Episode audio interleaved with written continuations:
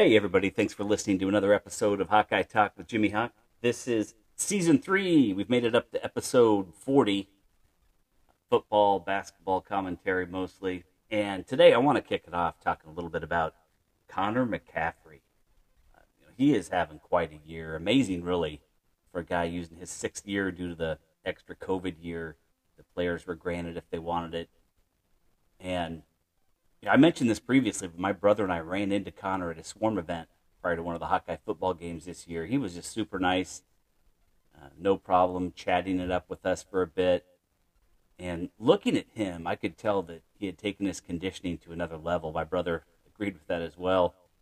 And I think that's in part due to no longer having baseball on his plate. You know, he doesn't have baseball practices.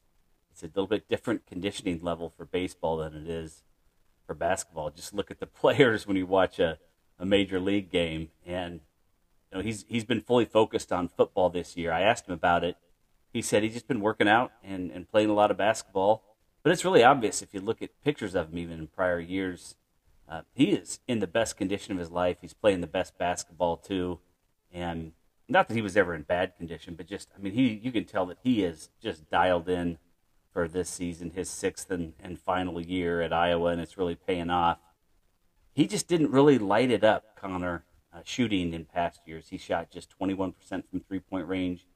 As a redshirt freshman, he improved that quite a bit to 34% as a sophomore, but then he dropped back down to around 28% as a junior. It was looking like he was going to shoot 20% from three or even under that, the way the first half of the season was going last year and then he just got on fire, played really good basketball to end the season. He was a a big catalyst for why that team last year turned things around. Uh, along, of course, with Tony Perkins getting the starting nod over Joe Toussaint midway through the season, that kind of was the was the main spark. But with Connor getting his shooting stroke going, that was another thing that really helped that team have the success that they did the last half of the season. Yet still wish they could have advanced in the big. Well, they, they had, had the great run in the Big Ten tournament, but I wish they could have advanced in the NCAA tournament. But regardless, that was a good, fun season. And he ended up shooting that last year about 34% from three. And now this year he's shooting 37% from three and, and playing the leadership role that's vital to this team. I think he was typically a 75 ish percent shooter from the free throw line as well, and he's shooting about 93% this year. So he's just just a really confident player out there. And he was coming off the bench to start the season. Now he's he's been starting, playing about 30 minutes per game compared to just 17 minutes per game last year, and it's the most since his sophomore season. He was a bit dinged up last year as well. You know that was another another thing impacting him last year and you know, he's averaging four rebounds, about 3.6 assists per game, 1.5 steals. He's he's made some just awesome steals in the last few games. And he can bring the ball up the court. He can guard one through four uh, defensively. He's been better at driving uh, this year and, and shooting two pointers. He's a threat there now, something he hasn't done a whole lot of the last couple of seasons, and still doesn't do ton of, but but that threat is out there now when he has the ball. But he's just like a coach out on the floor. He gets the offense set up, reverses the ball quickly. He can pass into tight windows. Is able to. It's like he he just has such a knack for feeding the ball to the hot player, realizing when a player is hot, and and doing such a good job of getting them the ball no matter what. And he just keeps that offense humming, you know, without turning the ball over, and that's that's one of his biggest assets as well. He is unbelievable at taking care of the basketball. I think it was what was it? was David Eickholt of 24/7 Sports. He tweeted that Connor averages one turnover every 26 minutes he plays, and, and that is just remarkable for as much as he's handling the ball. And he is going to shatter Iowa's assist to turnover record, formerly held by Andre Banks. Uh, and I'm old enough to remember Andre Banks, and I, I recall his unique dribbling style. It was like he had a had the ball on a yo-yo. He dribbled it up by his ear. At least that's how I remembered him. He was a great hawk, but uh, Connor is just unbelievable if you look at, at, at the stats and, and what he's done on that assist to turnover ratio throughout his career. Currently, he's leading the nation in assist to turnover ratio at 4.05. The next closest is 3.32 assists per every turnover. So a big gap there. As a freshman, he was 50th in the nation in assist to turnover ratio. He led the nation as a as a sophomore with an incredible 4.6 ratio there, and then fourth in the nation last year. So there's the guy who helps this offense run so efficiently. You know, in Fran's offense, they don't want to turn it over, but they want to play fast. They want to score a lot of points, have a lot of possessions, and he's been a big part of how they've been able to do that, especially this season. Just a special year for Connor. And 13 assists last night. That was that was the, the cherry on top, but a lot of basketball left to play. But that that was a lot of fun. So now I want to do some quick notes uh, around the two games this week, but uh, wanted to I tweeted out that it's time for a Connor McCaffery appreciation podcast, and, and I did want to talk about that because he takes a lot of heat. He takes too much heat, always has. I think you're the coach's son. Uh, you know, you don't score a lot of points, and, and that's what people look at is how many points did somebody score, not all the intangibles and the other things that, that those players bring. But let's let's talk about the two big wins the Hawkeyes got this week now. Well, the Hawkeyes came into last weekend at seven and six in the league. Not great, but over 500. And let's not forget the Hawkeyes started 0 and 3 in the Big Ten, so seven and three cents. And then the Hawkeyes racked up two more wins to advance to nine and six in the Big Ten so far this season, tied with Indiana and Maryland for third place. Purdue is falling a bit. They lost to Northwestern, then they lost to Maryland. Northwestern is a team on the rise. They're 10 and 5 in the league, now in sole possession of second place. So huge game for the Hawkeyes on Sunday in Evanston, Illinois, facing the Wildcats. Illinois and Michigan State are only a half a game back from this third place tie because they haven't played 15 games yet. So it's still just a big jumbled mess in the middle of the pack in the Big Ten. Northwestern will be a tough one this weekend on the road. Then the Hawkeyes travel to Madtown to face the Badgers. The Badgers have been free falling. They they have not played well of late. So hopefully the Hawkeyes can get a road win there. And the Hawkeyes host Michigan State. They've been surging a bit, playing better. Uh, the Hawkeyes surely are are regretting that two point loss on the road in East Lansing, so hopefully they can get revenge there. Then the Hawkeyes travel to Indiana, who I think will be looking for a little revenge, revenge from the Hawkeyes after the Hawkeyes trailed Indiana at Carver Hawkeye Arena by 21 points and came back and won that game. And then finally, Iowa will host the Nebraska Cornhuskers, you know, a team you kind of snicker at when you talk about basketball, but they're not the worst team in the world. Uh, they beat the Hawkeyes early on in the season when the Hawkeyes were, I believe, missing Kris Murray, maybe others. But regardless, there aren't any easy games this year in the Big Ten, with potentially one exception, which would be Minnesota.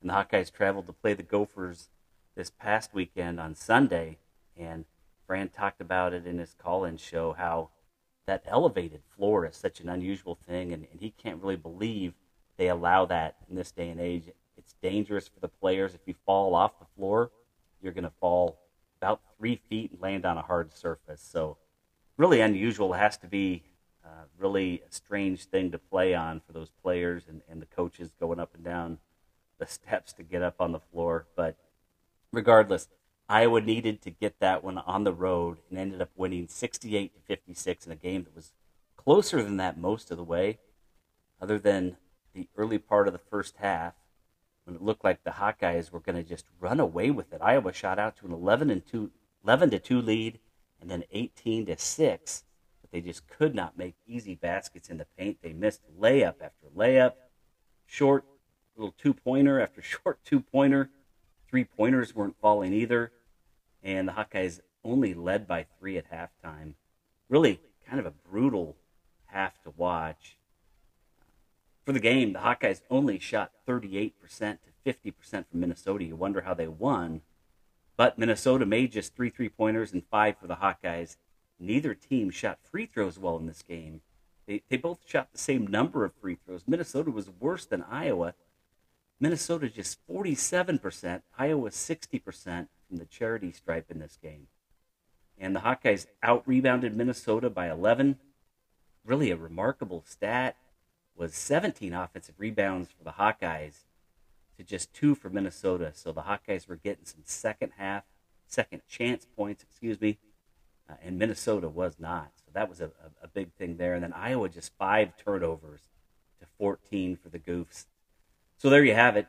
You know, not shooting well, but rebound the basketball, don't turn it over, cause turnovers uh, for your opponent, and get second shots and win the game.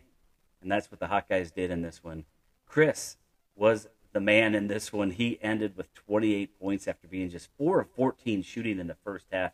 He missed some shots that, you know, you just typically don't see him missing inside, uh, underneath the hoop. He was 8 of 13 in the second half, and he also had 14 rebounds. Filip Rebraca, a nice game, 16 points, 8 rebounds. Tony Perkins really struggled shooting in this one, but six assists. Um, he, he, had a couple of early shots and then struggled a bit from the field, but nice job distributing the basketball. And not much for Ulis or McCaffery, but Connor did hit a big three late in the game that gave the Hawkeyes a double digit lead. And off the bench, not a whole lot of contribution there. Payton Sandfort, just three. I believe they were uh, all free throws. Patrick McCaffery had six points.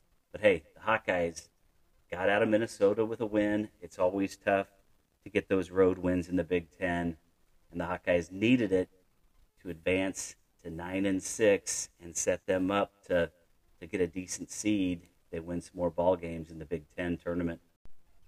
Well, on Thursday night, the Hawkeyes had a huge game home against the Ohio State Buckeyes. I say a huge game because the last time the Hawkeyes and the Buckeyes met was in Columbus, and Ohio State just crushed the Hawkeyes, scored I think 93 points they just looked unstoppable. They looked so good. They haven't won a game since. They're 11 of 15 overall. They were ranked early in the year, but only 3 and 12 in the conference. And I just didn't know what to expect in this game. Hope the Hawkeyes could do it, but after seeing that last game, I was a little bit concerned that maybe there was some sort of mismatch as far as the physicality or, or something that, that Ohio State had an advantage over the Hawkeyes. That did not turn out to be the case. The Hawkeyes scored 47 points in the first half, 45 in the second half to win 92 to 75. And both teams were pretty much on fire in this game, shooting 57% from the field, eight three pointers for Ohio State. They had McNeil, a guard who was seven of seven shooting on the day, and at least four of those were threes. He was just on fire. The Hawkeyes, 10 of 27 three point land.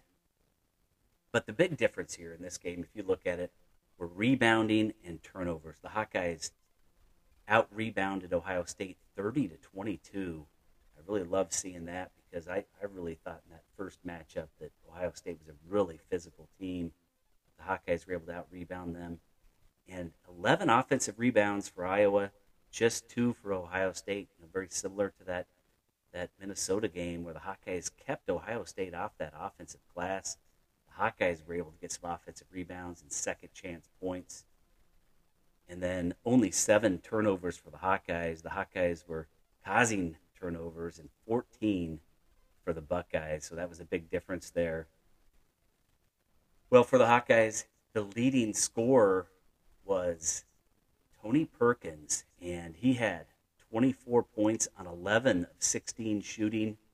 He is so much fun to watch out there when he is he is on and he had a. It would have been just a highlight reel dunk that bounced off the rim. I wish if he would have made that, the place would have gone nuts, and that would have been been all over the internet. But he had a great game.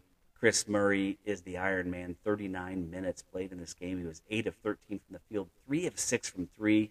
He does it all. He had two blocks, two steals.